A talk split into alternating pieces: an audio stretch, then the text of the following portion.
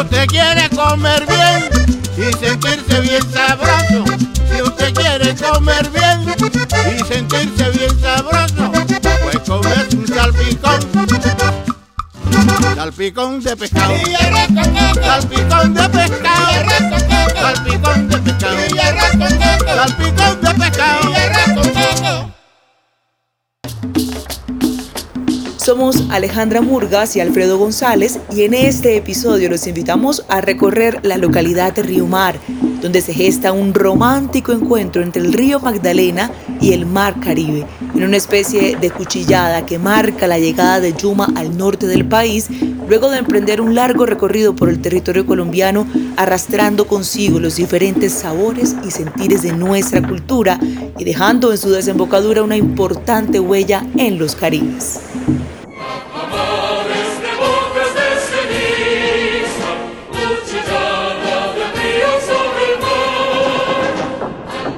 Vale la pena destacar y hablar eh, y arrancar como de, de, de una historia, y arranquemos de la historia que tiene que ver con esa unión del río y el mar. Toda la parte, como lo estaba diciendo, Río Mar, y ese, ese gran encuentro, ese enamoramiento que tiene el río y el mar en Bocas de Ceniza. Surgió entonces el barrio Las Flores, que en su momento se convirtió en la despensa pesquera de Barranquilla. Hasta allí llegamos para hablar con sus pobladores. Luis Orellano es uno de esos pescadores que conoce y comparte la historia de su barrio. El plato fuerte es precisamente la historia de este lugar resiliente que se ha mantenido gracias a la pesca.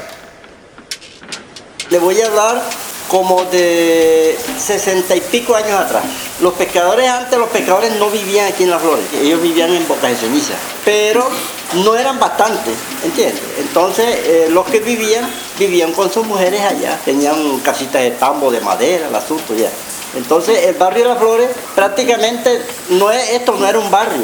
Yo no sé si ustedes conocen donde está la farmacia, la allá, Maretra, enfrente de la iglesia, enfrente de la iglesia. Por el C A I. Ajá. Sí, por el C A I. Bueno, donde está el C A I, esa manzana, esa era Las Flores.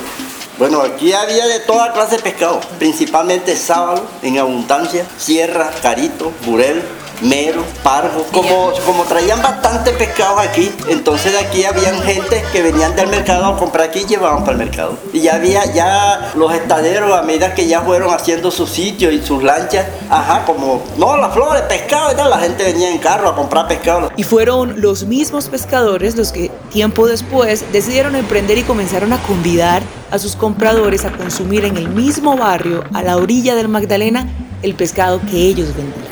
¿Qué pasa? Que como había buen pescado, entonces inventaron en la orilla del río hacer estaderos de dos pisos, de nea, de tabla, de asunto, para que llegara la gente y el restaurante y pescado frito y todas esas cosas. Y eso ahí fue, era, uno aquí, otro allá. Del río Palfogón. Del río Palfogón, sí, claro. Pescado fresco. Y aquí viene carro así a comer pescado sábado, domingo, diez fiestas.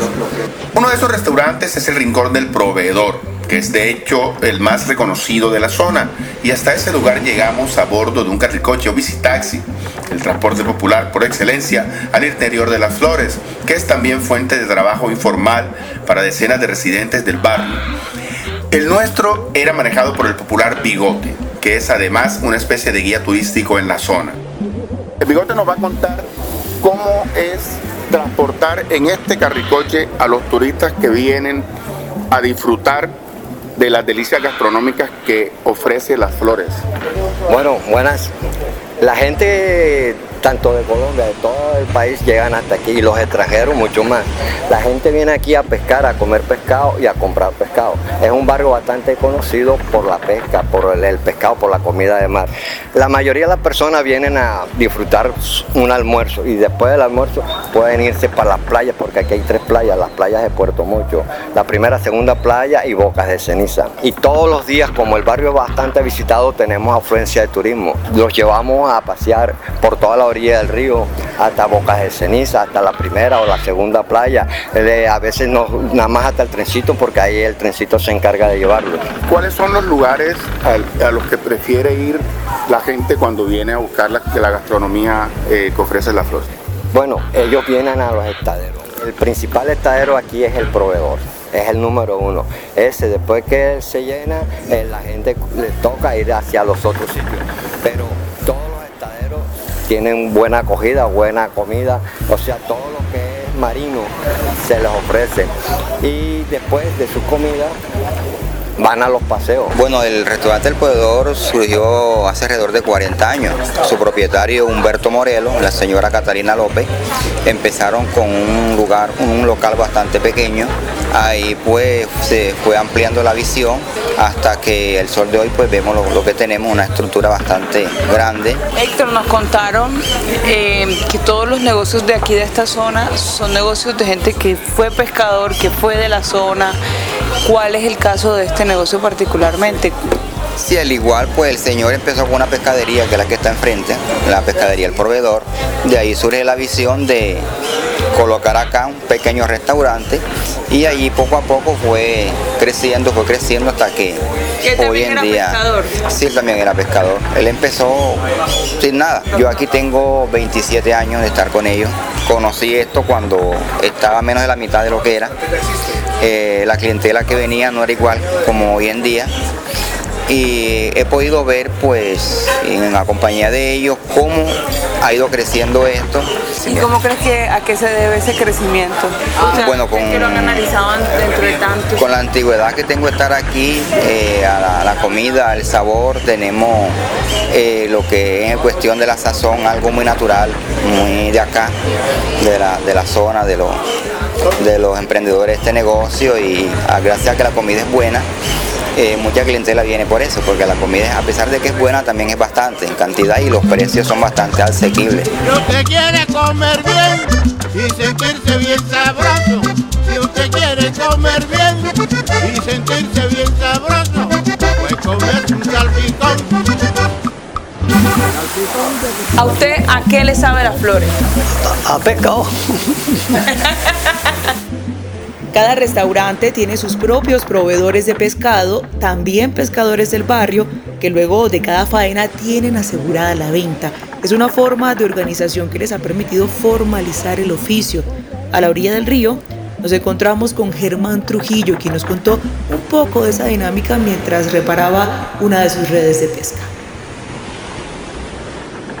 Yo de los, tengo treinta años. Desde los diez, no más joven, pues ya estoy pescando ya, pero pescador independiente. La mayoría mía, la mayoría de mi familia son pescadores, abuelos, papá, tíos, hermanos. Pescamos en el río, pescamos en el mar. Germán, ¿cómo es la faena de ustedes? Es decir, ¿cómo es la jornada? La jornada, bueno, la jornada de los otros ahora mismo es de, de tres de la tarde a ocho, ocho y media de la, de, de la mañana del día siguiente. Ahora mismo estamos cogiendo carito, chivo, robalo y burel, lo que más se está cogiendo ahora mismo. ¿Con qué pescan? ¿Cómo pescan ustedes acá? Con trasmayo, Q R D P y anzuelo, ahora mismo. ¿Qué, económicamente, qué tan rentable eh, la pesca en estos momentos? Bueno, ahora mismo se deja, o sea, se deja sobrevivir. O sea, nos no ganamos, un día nos ganamos veinte, treinta, cuarenta, otro día nos ganamos cincuenta, sesenta, otro día no nos ganamos nada y así, y así vamos. Nosotros cuando entregamos los pescados a la, a la pescadería de enfrente, que ella se encarga de repartírselo a los restaurantes de aquí mismo, restaurantes del proveedor, restaurantes, todos los restaurantes. Y así, al que venga a comprar por fuera, por mayores de tal, también se le vende. Pero la mayoría de clientes son los, los restaurantes de aquí mismo. Entre los treinta y tres barrios que componen la localidad Río Mar, se encuentran más al norte los nuevos sectores que conforman la que llamamos la Nueva Barranquilla, que se va acercando hacia el municipio de Puerto Colombia, en los que surgen también nuevas sonoridades y ofertas gastronómicas. Juancho Jaramillo, ex secretario de Cultura, Patrimonio y Turismo del Distrito y gestor cultural, nos habla de ese crecimiento de la ciudad y las nuevas influencias culturales que ello conlleva y que contrastan y se complementan de lo tradicional.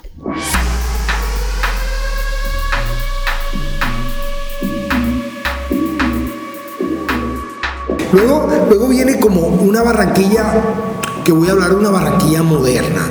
Eh, que es todo el sector de Río Mar, donde nosotros vamos a encontrar todo el sector de Buena Vista, toda esta parte, que a donde han llegado, digamos, grandes cadenas, donde han llegado grandes almacenes, donde, donde han llegado, digamos, centros comerciales, y le han dado cabida una oferta gastronómica interesante, eh, eh, digamos, en, en el departamento o, o en la ciudad de Barranquilla. Una combinación de, de, de la parte comercial con la parte gastronómica que tiene mucha connotación en Barranquilla, Alejandra. O sea, Barranquilla, por todo un tema industrial, luego pasó a ser una ciudad muy reconocida a nivel comercial, pero siempre con la connotación gastronómica, o sea, de que cualquier persona de Montería, de Cincelejo, digamos de la región Caribe, viene a Barranquilla a comprar, porque esto era un tema de ir a Barranquilla a comprar, pero a la vez a comer. Entonces, toda esta parte que de esa influencia, además de una influencia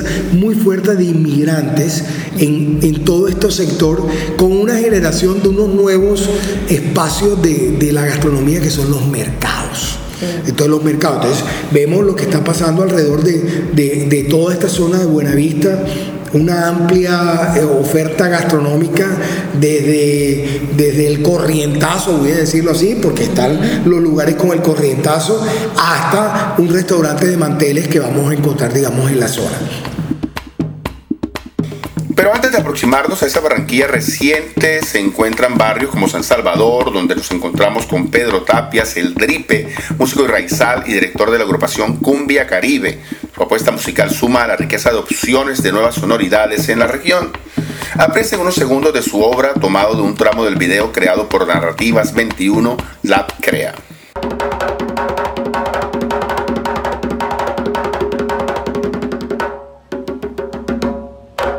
Las Flores tiene un asentamiento interesante en lo que es el, el barrio San Salvador, de lo que tiene que ver con la cultura afro también. Entonces, ahí vamos a tener, porque este fue el barrio de asentamiento de los pescadores. Y todos estos pescadores tienen todo un tema de cultura.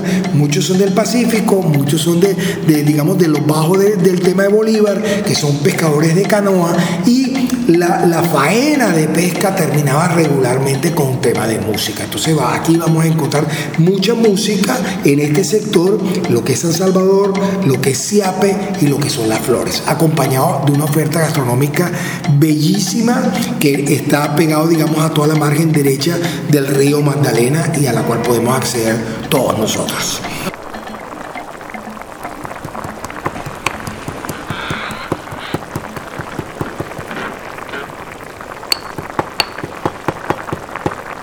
Con la intención de que Barranquilla vuelque su cara al río, comenzó hace cinco años la historia del Malecón del Río, que se ha convertido en el principal destino turístico de la ciudad y uno de los más visitados del país, que permite el disfrute de un paseo por la gastronomía colombiana y de una amplia agenda de eventos culturales de frente al Magdalena. Hablamos con los timoneles de la experiencia que allí se vive. El Gran Malecón nace como un sueño cumplido para la ciudad, y era esa conexión que hacía falta con la arteria fluvial más importante de Colombia, que es el río Magdalena. Al llegar se fueron creando diferentes mundos en la medida que se entregaba el Gran Malecón por unidades funcionales a los visitantes, y se curaron diferentes espacios que lograron ofrecer un ambiente, una dinámica y una oferta gastronómica para diferentes públicos. El público principal del Gran Malecón, lo que deben saber, es que es la familia, ¿cierto? Y visitantes nacionales e internacionales. Sin embargo, al cabo de estos cuatro años que tiene el Gran Malecón, se ha compuesto de cuarenta y ocho ofertas gastronómicas divididas en tres mundos diferentes. El primer mundo lo llamamos Río Sunset, y es un mundo que es básicamente el after office de, de, de los amigos, es para llegar con el combo. Tiene una oferta de coctelería de autor, tiene una oferta de salsa pura con cervezas y el tradicional raspao, que no puede faltar aquí en, en, en Barranquilla, sino que el raspao elevado a un nuevo formato combinado con cócteles y todas estas sodas que también son tendencia, y todo acá acompañado de su propia música para entonar un poco tu estadía aquí al ladito de, del río. Eh, y el que sigue es uno que conocen mucho los barranquilleros, que este año cumplió tres años, es el mercado gastronómico Caimán del Río. El Caimán del Río nace en el año dos mil diecinueve Nosotros arrancamos con una oferta gastronómica de veinticinco cocinas. Somos, nuestra razón de ser es la comida de inmigrantes. ¿Por qué nos inspiramos en los inmigrantes? Claramente por la importancia que tuvieron al ingresar por el río Magdalena a la ciudad de Barranquilla. En este espacio, en el Caimán del Río, vemos un poquito de todo ese mundo. Es un sitio donde a cualquier momento del día puedes estar sentado, puedes estar comiendo y bailando, o al igual en horas de la noche también eh, puedes disfrutar del espacio de esta manera. El que le sigue a Caimán del Río de hecho es muy especial y es Manglares del Río. Manglares del Río se compone de ocho ofertas gastronómicas y en las que está Palenque. Palenque también es un fuerte de, de esa gastronomía típica y lo encuentras aquí. Un picnic al río, que son ofertas nuevas, la, yela, eh, la gelatería, sin embargo, la paletería y el cóctel de camarón famosísimo Maretra, de Maretra. Claro, ese. Y está la casa del argentino. Ahorita mismo Otajamares está ofreciendo una variedad de especialidades con comida del mar. Ya tenemos muchas especialidades como arroz de marisco, arroz de camarón, este, tilapia, filete de tilapia, tenemos ceviches, cócteles, tenemos una gran variedad de platos, eh, tenemos salmón al ajillo, tenemos posta de sierra, posta de bagre, en realidad todos nuestros platos tienen que ver con la comida del mar y la gente lo califica buenísimo porque un domingo en familia, a la hora de un paseo, los turistas vienen acá muchísimo, les gustan nuestros platos porque se siente el aire libre, el ambiente, o sea, la armonía, ¿ya? Estamos hablando de la Juma Bar. Como tal, estamos acá en Caimán del Río, como muy bien lo dijiste, eh, con un lienzo muy bonito que es el río Magdalena, dándole pues esa parte nueva de Barranquilla como la conocí, en un gran contraste, mirando pues a donde siempre tuvo que haber mirado, el río Magdalena. ¿Cómo te pareció el malecón? Muy bonito, la verdad, muy organizado, o sea, se ve muy estético. Hay que venir. Ay, sí, definitivamente sí. La música también tiene un espacio importante para complementar la experiencia allí, en el malecón, un encuentro a menor escala con el ambiente y la gozadera barranquillera. Brian Camargo, quien es el culpable de la música que se escucha en el malecón. ¿Cómo haces tú para poner a gozar la gente con la música en este lugar? Guiamos mucho eh, por, las edad, por las edades. Sabemos que aquí llegan personas de muy edad y pues tra- tratamos de tener siempre una, eh, un crossover, algo muy variado eh, en edades, porque aquí llega el joven, llega el señor adulto que le gusta de pronto estar más en la terraza. Entonces tratamos de que la música sea más que todo de recuerdo. Ya, que puedan sentarse y decir, hey, con esa música yo enamoré a mi esposa, hey, con ese grupo yo recuerdo que ese era el parche de mi época, jugamos con mucho con el africano para un fin de semana, de esas verbenas aquellas que normalmente eran casetas muy carnavaleras, lo que nos caracteriza, eh, jugamos también pues con la música salsera vieja, jugamos también con un poco de reggaetón, eh, no tratando de rayar en lo vulgar, sino más en lo, lo sentimental y pues es la, la forma con que lo vemos y así poder disfrutarlo. Y aunque no es un postre, queremos cerrar este episodio con una de esas nuevas tendencias de recetas que fue posicionándose en el paladar de los barranquilleros, un plato de comida rápida que se volvió típico de la ciudad y un referente de nuestra oferta gastronómica cuyo sabor se extendió por todo el Caribe y gran parte del país. En Sazón y Sabor visitamos dos lugares donde venden los mejores chuzos desgranados de Barranquilla. Según las recomendaciones que recibimos a través de una encuesta que realizamos por redes sociales, los más mencionados fueron el Texano diecinueve treinta y uno y el Samue Inn. Bueno, el chuzo desgranado acá en la zona norte es el plato que digo yo que más se puede vender aquí en la ciudad, en esta parte de la ciudad, incluso haciéndole competencia a la pizza, a la hamburguesa, que son las comidas rápidas más vendidas. Pero yo creo que el chuzo desgranado poco a poco ha ido quitándole espacio a estas, a estas comidas y, y tomando posición en la ciudad de Barranquilla. ¿Qué pasa? Que la gente va y poco a poco se ha ido, lo ha ido probando y se ha ido enamorando de, de su pollo asado, de su bollito, del queso costeño, de la salsa tártara, que es lo que eh, identifica el chuzo desgranado. Entre mejor salsa tártara tenga el chuzo desgranado, más vende el local que, que, lo, que lo venda. Entonces está eso está azotando aquí en Barranquilla duro. Todo el mundo comiendo desgranado. Si usted quiere comer bien y sentirse bien sabroso, si usted quiere comer bien y sentirse bien sabroso, pues comerse un salpicón. Sazón y Sabor es una producción ganadora de la beca Narrativas Sonoras Podcast del Programa Nacional de Estímulos dos mil veintidós del Ministerio de Cultura de Colombia.